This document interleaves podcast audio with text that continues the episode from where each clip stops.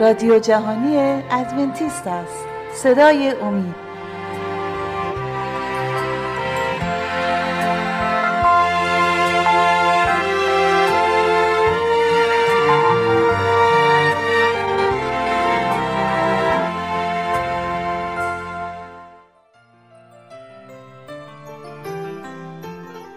با درود به شما شنوندگان عزیز و ارجمند. از سری برنامه های مکاشفه امید. مطلبی رو براتون انتخاب کردم تحت عنوان افشا و آشکار کردن نشان وحش. امیدوارم که مورد توجه شما قرار بگیره. اما قبل از اینکه به صحبت های امروزمون بپردازیم می‌خواستم از شما دعوت کنم که اگر پرسش هایی یا نظراتی در مورد گفته های ما دارید می‌تونید با تماس با شماره 357 99 786 707 از طریق تلگرام اونها را با ما به اشتراک بگذارید. بسیاری از مردم با شرکت در جلسات کتاب مکاشفه جذب موضوع نشان وحش و عدد 666 می شوند و بسیار خواهان تعبیر آنند. این موضوع تصاویر متعدد و متفاوتی در اذهان شنوندگان ایجاد می‌کنه برخی معتقدند که نشان وحش مهری دارای عدد 666 است که بر پیشانی انسانها خالکوبی میشه. برخی دیگر گمان می‌کنند که نشان وحش شماره هویتی است که پس از تصاحب دنیا توسط قدرت جهانی مرموز به ساکنین زمین تحمیل خواهد شد. برخی دیگر معتقدند که تمام بارکودها و شماره های سری روی اجناس در مغازه ها ارتباط مستقیم با این موضوع دارند. این افراد شنیدند که مکاشفه 13 پیرامون عدد وحش صحبت کرده و آنانی که این عدد را بر خود حمل نکنند قادر به خرید و فروش نخواهند بود. و این موضوع باعث آشفتگی و پریشانی بسیارانی شده. ولی قبل از اینکه به تشخیص نشان وحش بپردازیم ضروری است که نخست از هویت وحش مطلع بشیم. کلام خدا در دوم پتروس فصل یک آیات 20 و 21 میفرماید و این را نخست بدانید که هیچ نبوت کتاب از تفسیر خود نبی نیست. نشان وحش نیاز به حدس و گمان ندارد. کتاب مکاشفه به سراحت هویت آن را آشکار می سازد مکاشفه به طریق بسیار شفاف نشان وحش را مطرح کرده و راه خودداری از دریافت آن را نیز اعلام می کند و شعار همیشگی ما اگر آن در کلام خدا یافت می شود من آن را میپذیرم و در غیر این صورت آن را نمی خواهم. در هر صورت هر چیزی که هویت این وحش یا معنی آن را نشان دهد ضروری است که تمامی اطلاعات کلام خدا را در ارتباط با آن به کار گرفته و فقط در زمانی که این اطلاعات مکررن و پیوسته در مورد تشخیص وحش صدق کنند آن را قبول و به کار خواهیم گرفت. کتاب مکاشفه راه و روش سریح تشخیص وحش را به ما معرفی می‌کنه. این مکاشفه چه کسی است؟ مکاشفه عیسی مسیح. تمرکز کتاب مکاشفه بر روی نشان وحش نیست و هرگاه کتاب مکاشفه را مطالعه می کنیم مکاشفه عیسی مسیح رو مطالعه می کنیم مکاشفه متکی بر دو چیز است کشف عیسی و سپس افشاگری از فریب و نیرنگ شیطان. مکاشفه پیرامون جدال عظیم بین نیک و بد سخن می‌گوید و در ارتباط با این جدال جنگ بین عبادت حقیقی و عبادت دروغین را نیز فاش می سازد وحش پرستندگان خود و نیز عیسی پرستندگان خود را دارند. پرستندگان وحش نشان او را بر خود حمل می کنند و نیز پرستندگان عیسی مهر مالکیت او را دارند. بحران آخر زمان پیرامون نشان وحش و مهر خدا می باشد بگذارید مستقیما به مکاشفه فصل 13 آیات یک و دو مراجعه کنیم که میفرماید و من بر شنهای کنار دریا ایستاده بودم آنگاه دیدم وحشی از دریا بیرون می آید ده شاخ داشت و هفت سر یا ده تاج بر شاخهایش. و بر هر سرش نامی کفرامیز نوشته شده بود. و آن وحش را که دیدم مانند پلنگ بود و پاهایش مثل پای خرس و دهانش مثل دهان شیر.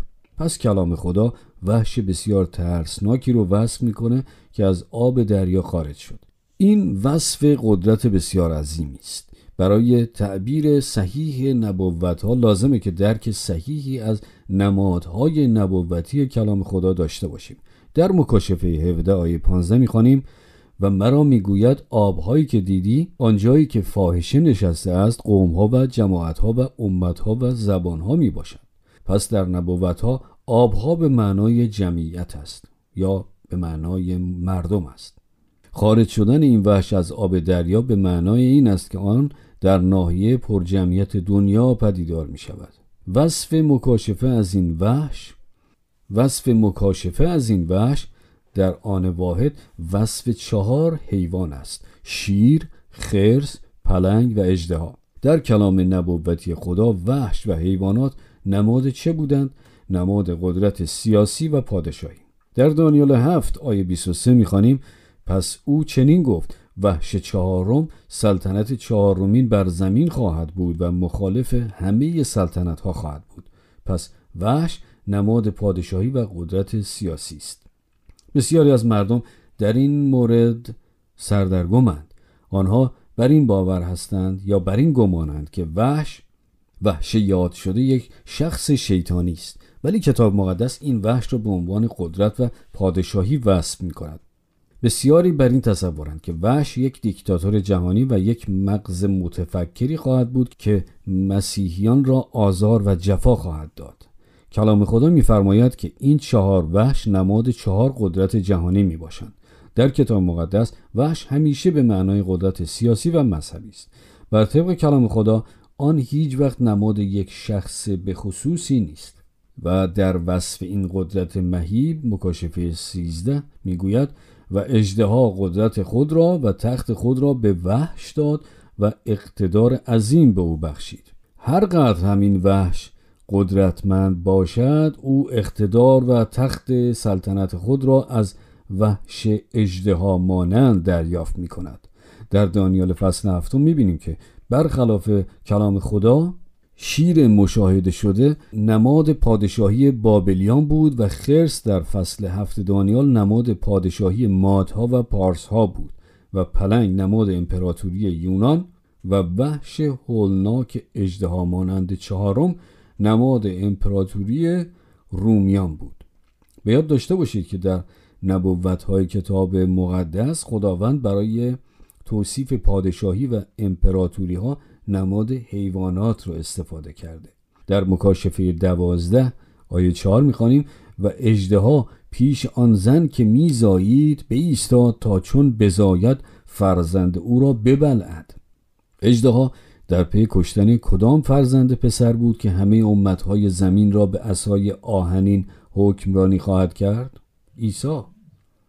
در کتاب مقدس اجدها نماد شیطان است. در فصل دوازده مکاشفه می‌بینیم که شیطان با به کار گرفتن رومیان قصد نابود کردن عیسی را داشت. برای در امان ماندن از تهدید هرودیس دست نشانده رومیان که دستور قتل عام کودکان پسر را داده بود مریم و یوسف به همراه عیسی به مصر فرار کردند. این حاکم رومی اقدام به کشتن کرد. به یاد دارید که فرماندار رومی پیلاتوس که دستور اعدام و مصلوب کردن عیسی را داد مهر رومیان بر روی سنگ جلوی قبر نهاده شد و یک گارد محافظ رومی به مراقبت از قبر عیسی تعیین شد. در مکاشفه 13 اجدها روم کافر این قدرت عظیم و تخت سلطنت را به این وحش خواهد داد آن کسی که روم این قدرت عظیم و تخت سلطنت خود را به او اهدا کرد چه کسی بود؟ فصل 13 کتاب مکاشفه راه تشخیص هویت این قدرت سیاسی مذهبی رو به سراحت عنوان می‌کنه. نکته اول این قدرت تخت سلطنت خود را از امپراتوری روم باستان دریافت کرد. بگذارید به یکی از برجسته ترین اساتید تاریخ روم. پروفسور لابیانکا یکی از اساتید سابق دانشگاه روم مراجعه کنیم. در مشاهدات این پروفسور جانشینی سزارها جانشینی پاپهای روم را ایجاد کرد. هنگامی که کنستانتین روم را ترک کرد صندلی خود را به پانتیوف داد. کلام خدا چه می‌گوید؟ او اجدها اقتدار عظیم و تخت سلطه خود را به او داد.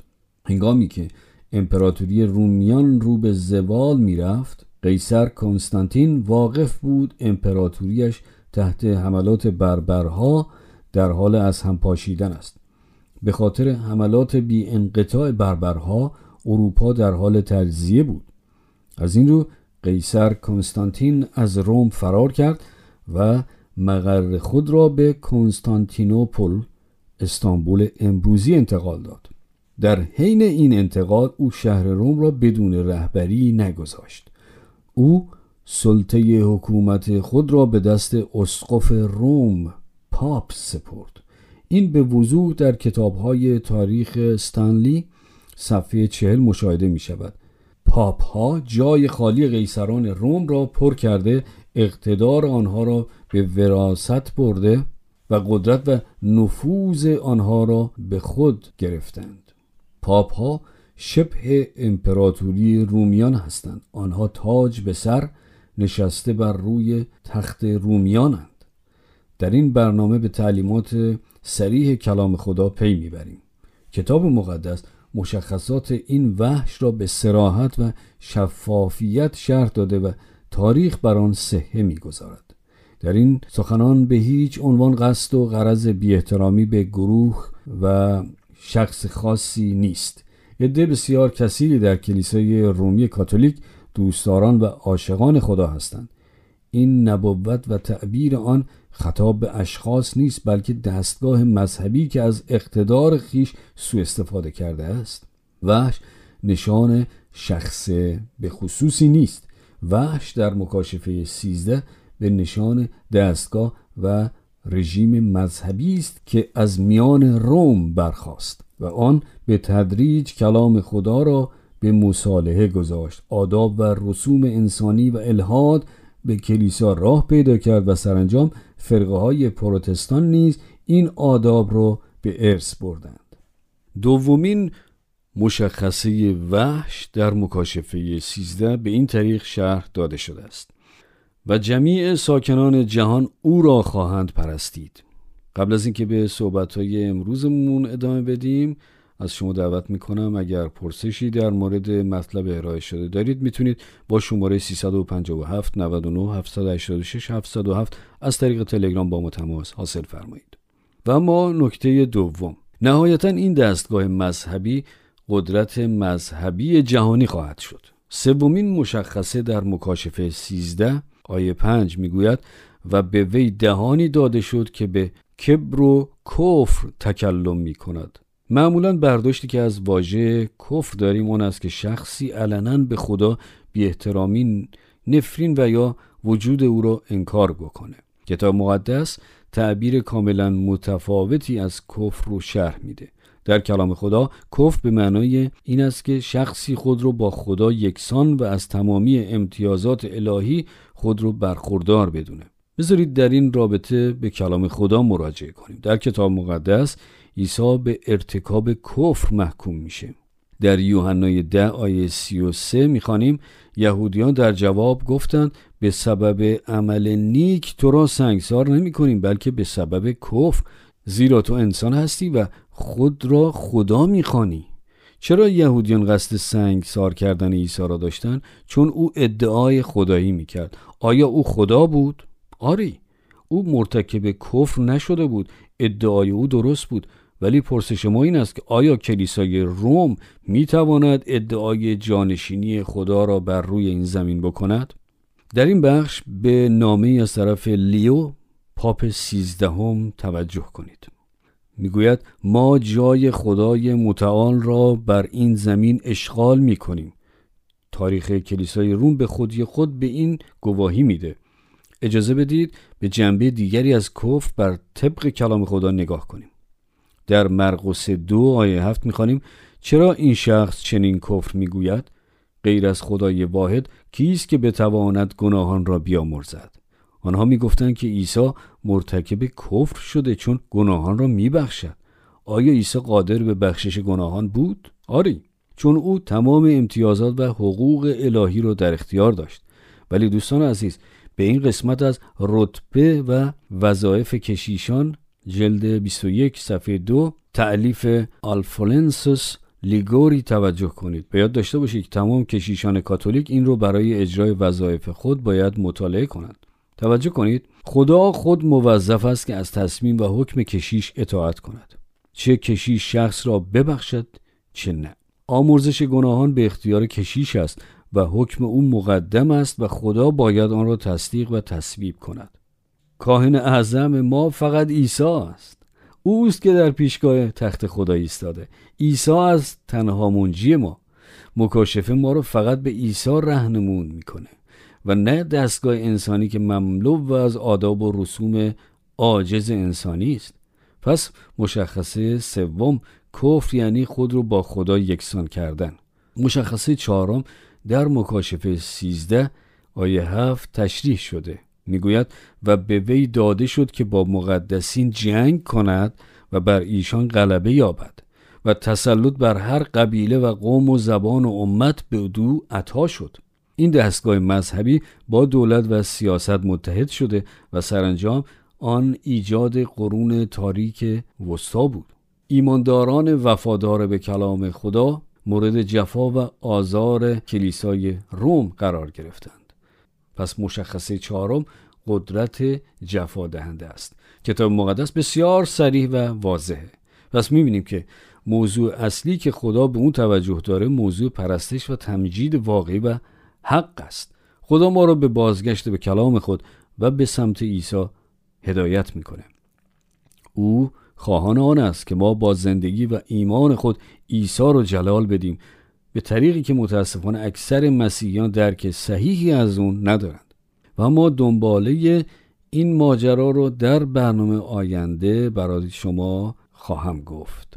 پس در برنامه آینده هم با ما همراه باشید. اما از شما عزیزان دعوت می‌کنم اگر پرسش های پیرامون موضوع ارائه شده امروز داشتید می‌تونید با شماره 357 99 786 707 از طریق تلگرام و یا از طریق ایمیل آدرس radio at با ما تماس حاصل فرمایید.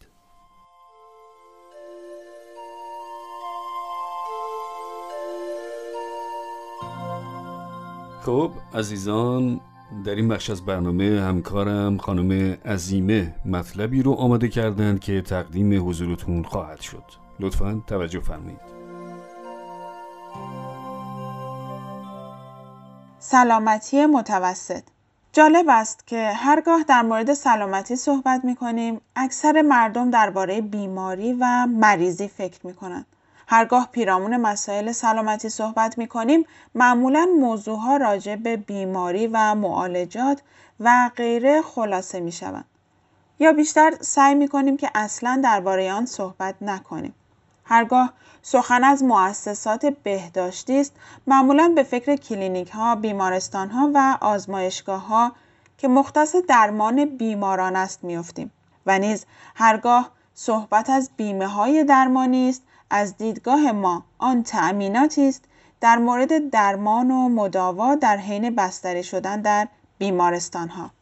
قبل از اینکه به صحبت های امروزمون بپردازیم از شما دعوت می کنم که اگر سوالاتی و یا نظراتی در مورد گفتگوهای ما دارید می توانید با شماره تماس 20357 99 786 707 از طریق تلگرام آنها را با ما به اشتراک بگذارید.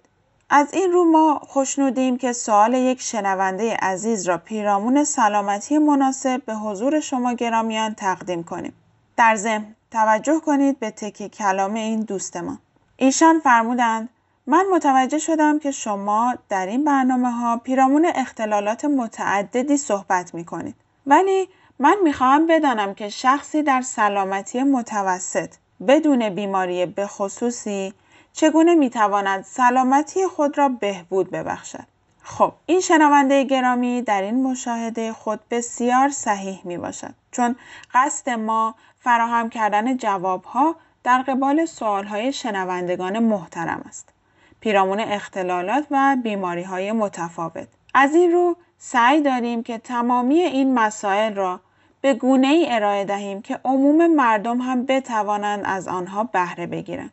ولی این واژه سلامتی متوسط کمی دقیق بینان است. به نظر ما این به معنای حداقل سعی در حفظ سلامتی بدون زحمت در ایجاد تغییرات اساسی در طریق زندگی است.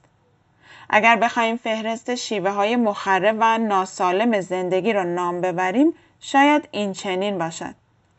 تناسایی و تنبلی که بیشک رایج ترین است، پرخوری، به خصوص مصرف مضاعف چربی های اشباه شده، مصرف ناکافی میوه ها و سبزیجات، استعمال سیگار و دخانیات و مصرف الکل. شخصی با سلامتی متوسط معمولا قصدی به تغییر دادن عادات همیشگی ندارد.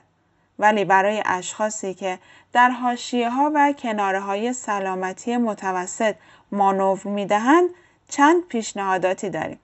نخست کمی به سلامتی روحانیتان توجه کنید. دعا و مناجات، مطالعه متداوم کلام خدا شما را از تشخیص اراده و خواست خدا در تمامی جوانب زندگی آگاه تر می سازد.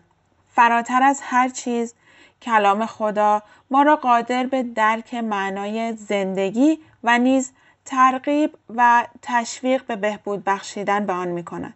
یکی از گفته های بسیار ارزنده عیسی مسیح در کتاب مقدس این است من آمدم تا ایشان حیات یابند و آن را زیادتر حاصل کنند.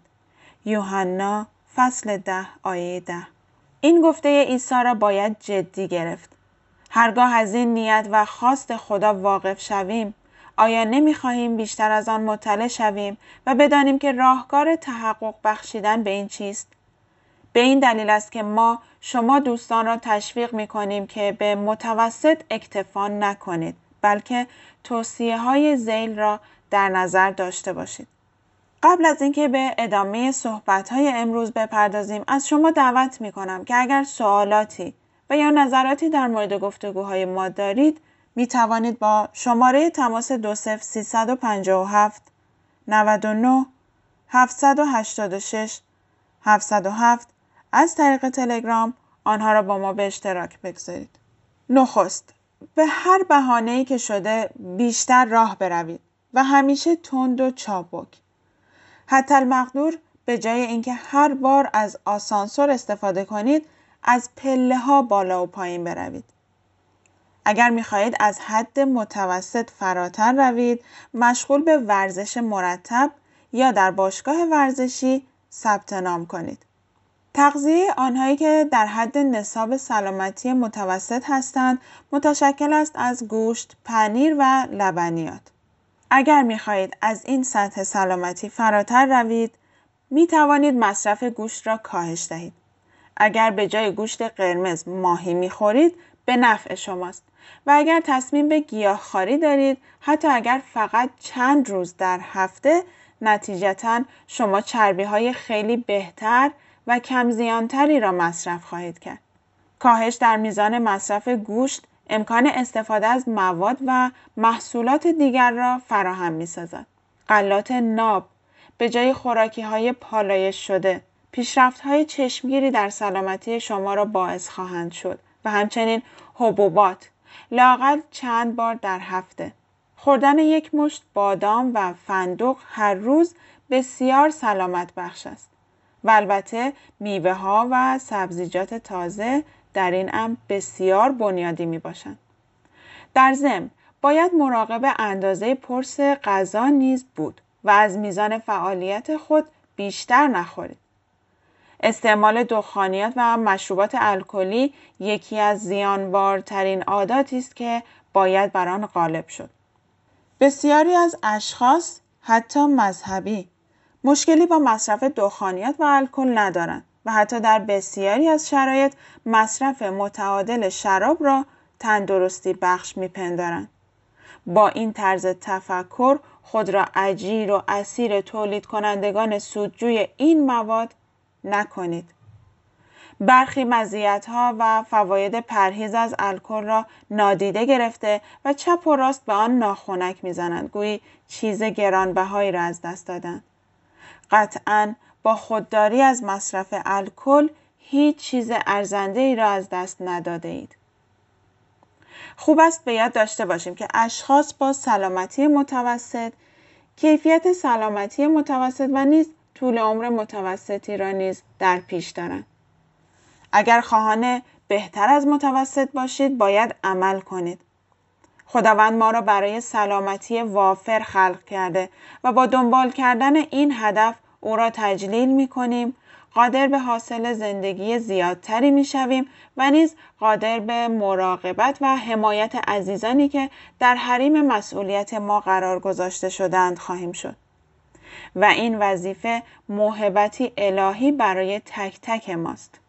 ولی سلامتی فقط از راه خورد و خوراک و فعالیت تعیین نمی شود. و همچنین فقط از طریق رفتار ما با سلامتی خود معین نمی شود. سلامتی ما در ضمن بستگی به ارتباطات ما دارد. ایجاد روابط مهرامیز با اعضای خانواده و دست یاری دادن به دیگران رضایتی را موجب می شود که هیچ کدام از پیگیری های شخصی ما قادر به انجام آن نیستند.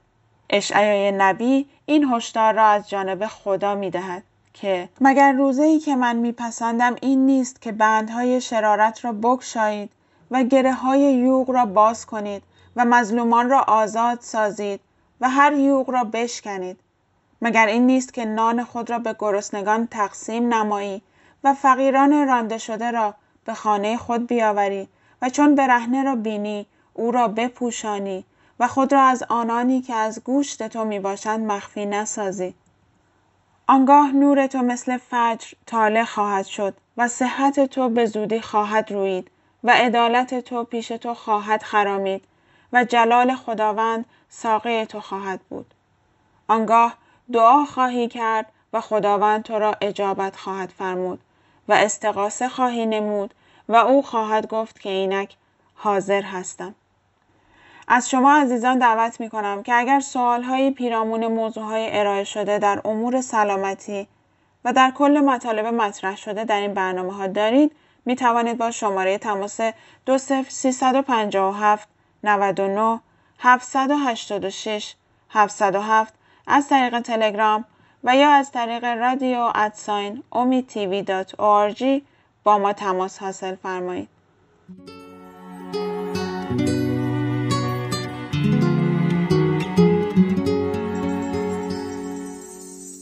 خب دوستان عزیز سپاسگزاریم که تا این لحظه ما رو همراهی کردید امیدواریم که برنامه امروز هم مورد توجه و استفاده شما قرار گرفته باشه تا دیداری دیگر و برنامه دیگر خدا نگهدار.